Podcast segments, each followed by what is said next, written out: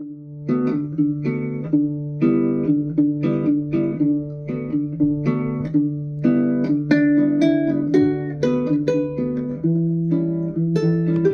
Wheel Productions presents Pygmalion, an audio drama in five acts, based on the play Pygmalion by George Bernard Shaw, adapted by Tim McGrath. Act 3 Professor Higgins's office at the university at 6 p.m.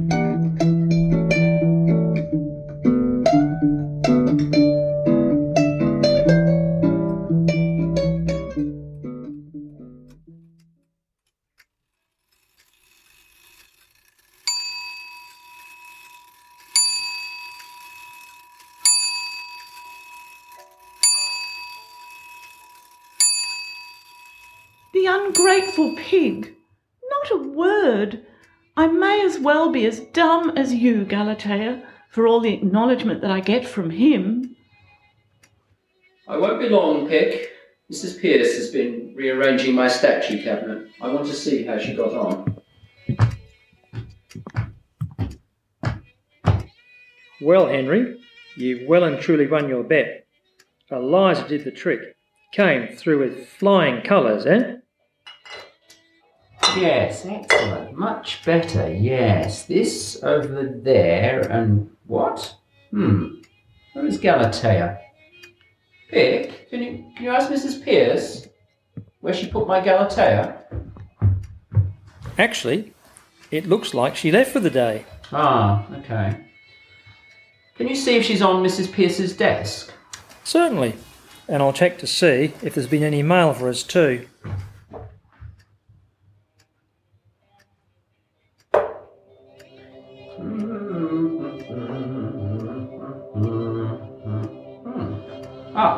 Here you are. Is that where you were hiding?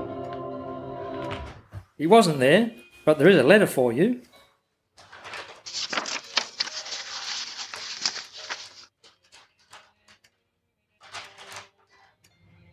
Wonderful. My bid at the auction was successful. It's a good thing I'm making more room in my display cabinet. Oh, my God, I'm exhausted. What a day. What an onerous afternoon that was. Yes, it was eventful. The Melbourne Cup, the lunch, and then celebrations at the bar afterwards. I'm feeling pretty worn out too. Well, I'm just glad it's finally over. Hmm. Henry, were you at all nervous this afternoon? I know I was.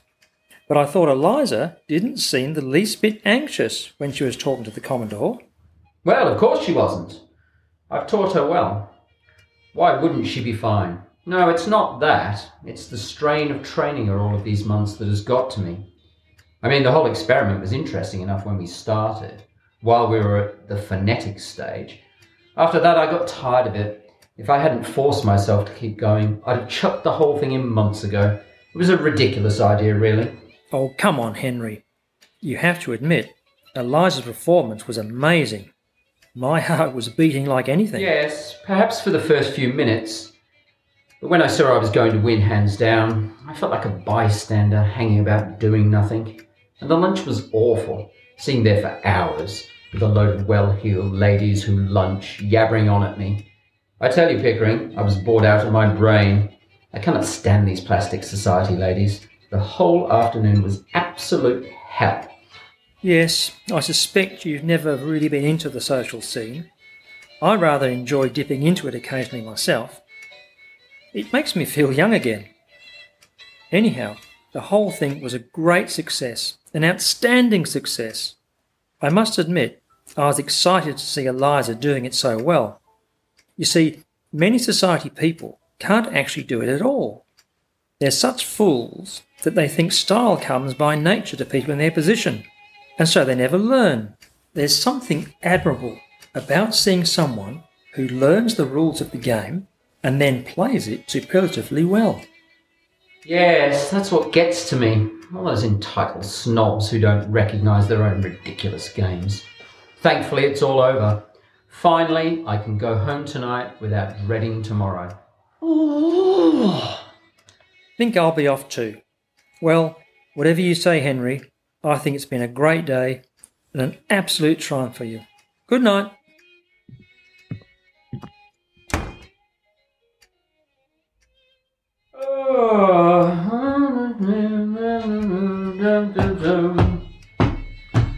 Uh, we've got the lights out, Eliza, and you can tell Mrs. Pierce I'll have coffee when I get in tomorrow, not tea.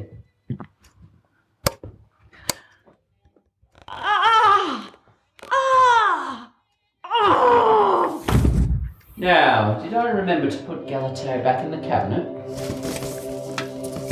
Here's your damn doll. I'm glad you care for her at least. What the? Eliza, what is up with you? What's wrong? Nothing's wrong with you. I've won your bet for you, haven't I? That's enough for you. I don't matter, do I? You won my bet? You? Presumptuous insect. I won it. So why did you throw Galatea at me? Because I wanted to smash her. I wanted to hurt you, you selfish brute. Oh, why didn't you leave me where you found me, in the gutter? You're just glad it's over, aren't you? Now you can get rid of me. Well, the creature is nervous after all. Ah! Enough! Ah! Attack me, would you? Claws in, you cat. How dare you be angry with me? Just sit down there and be quiet. Oh, what's to become of me now? What's to become of me? How the hell should I know what's to become of you? What does it matter anyway? You don't care. I know you don't care. You wouldn't care if I was dead. I'm nothing to you, less than them dumb statues. Those dumb statues! Those dumb statues. I didn't think it made any difference now, anyway. Why are you acting up like this? Has there ever been anything improper with your treatment here? No, Has anybody in my department behaved badly to you? Dr. Pickering? Mrs. Pierce? Any of the staff? no, I presume you don't think that I have treated you badly? no. I'm glad to hear it. Perhaps you're just tired after the stress of today. Here, have a minty. No. Thank you. I suspected this might have been coming for some time. I suppose it's only natural for you to have been anxious about today. But it's all over now. There's nothing more for you to worry about. No. You mean there's nothing more for you to worry about? I wish I was dead. Why? In God's name, why? Listen to me, Eliza. You're overreacting. Of course I am. It's because I don't understand these things, do I? After all, I'm just a silly girl. I wouldn't say that. I suspect it's just your hormones. All that adrenaline from this afternoon's performance is wearing off.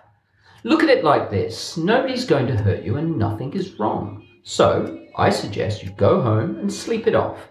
Have a hot shower. Mm, that should help you relax. I heard you earlier. I'm glad it's all over. Well, aren't you glad it's all over? Now you're free to do whatever you like. Whatever I like. What can I do? What have you made me into? What am I? Oh, is that what's worrying you?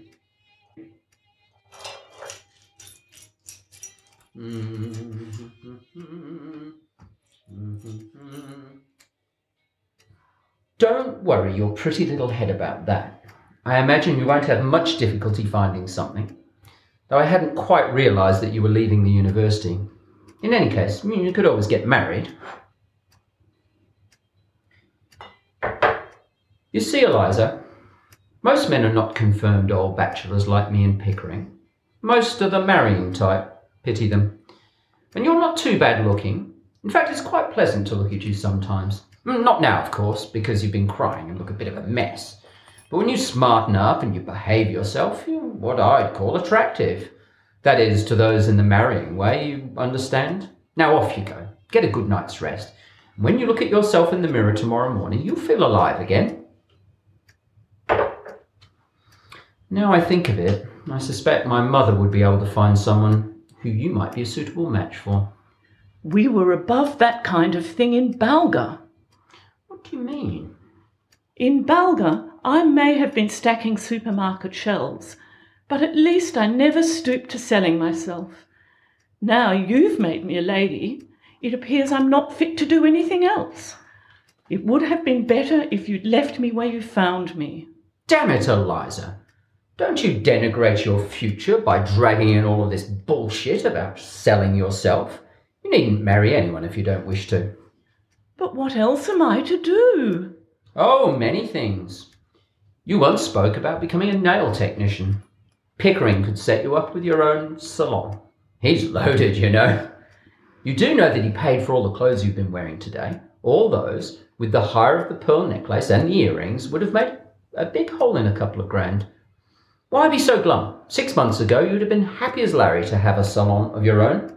Come on, you'll be all right. It will all turn out fine. Now, I really must go home. I am exhausted. Oh, by the way, I came back in here to check something. What was it? Your bloody statue. Ah, yes, of course, yes. And you threw it at me. Before you go, Professor Higgins, Um, what is it now? Do my clothes belong to me or to Dr. Pickering? What on earth would Pickering do with them? He might want them for the next girl you experiment on. Is that the way you feel about us? I don't want to discuss personal feelings anymore. All I want to know is whether anything belongs to me. As you may recall, my own clothes were burnt. Who cares who they belong to? Why does that matter? I want to know what I can take with me when I go. I wouldn't want to be accused of stealing. Stealing? Oh, you shouldn't say things like that, Eliza. That implies a lack of trust. I'm sorry, but I'm only a common bogan, and you're a university lecturer. In my position, I have to be careful. There can't be any trust between the likes of you and the likes of me. So just tell me what belongs to me and what doesn't. Hmm, You, can take the whole bloody lot if you like. Well, except the jewels. They're hard. Does that satisfy you? Wait. Please take this necklace and the earrings with you and keep them safe. I don't want to run the risk of them going missing. Oh, hand them over then. Hmm, if these belonged to me instead of the jewel, I'd stuff them down your ungrateful throat. This ring isn't the jeweller's. It's the one you bought for me that day in town. I don't want it now. Here, take it. Why, you spiteful little bitch. Don't hit me! Hit you? How dare you accuse me of such a thing? It is you who have struck me. You have wounded me to the core. Then I am glad I did it. It means I've got a little of my own back.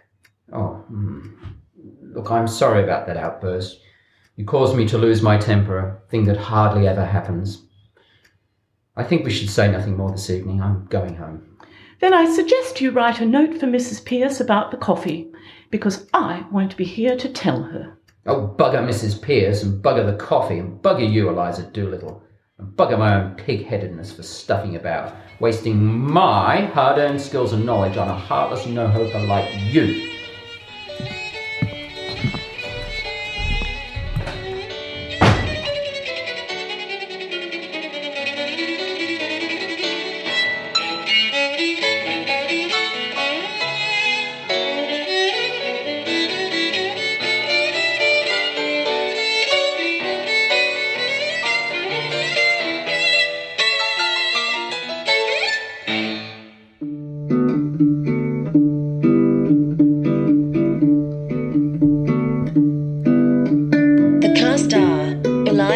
Doolittle, Bogan, Helen Peerless, Professor Henry Higgins, Sociology Professor, Stephen McVeigh, Dr. Pickering, Friend and Conscience of Higgins, Peter Hocking, Alfred Doolittle, Philosophical Father of Eliza, Ron Potiphar, Mrs. Pierce, Henry's assistant at the university, Isabel McGrath, Mrs. Higgins, mother of Henry, Fiona McVeigh, Mrs. Fortescue, Snobby Mother, Annie Taylor, Clara Fortescue, Snooty Daughter, Duncan McGrath, Nigel Fortescue, Soppy Romantic Admirer of Eliza, Isabel McGrath, Bystander, Fiona McVeigh, Sarcastic Bystander, Ron Potiphar,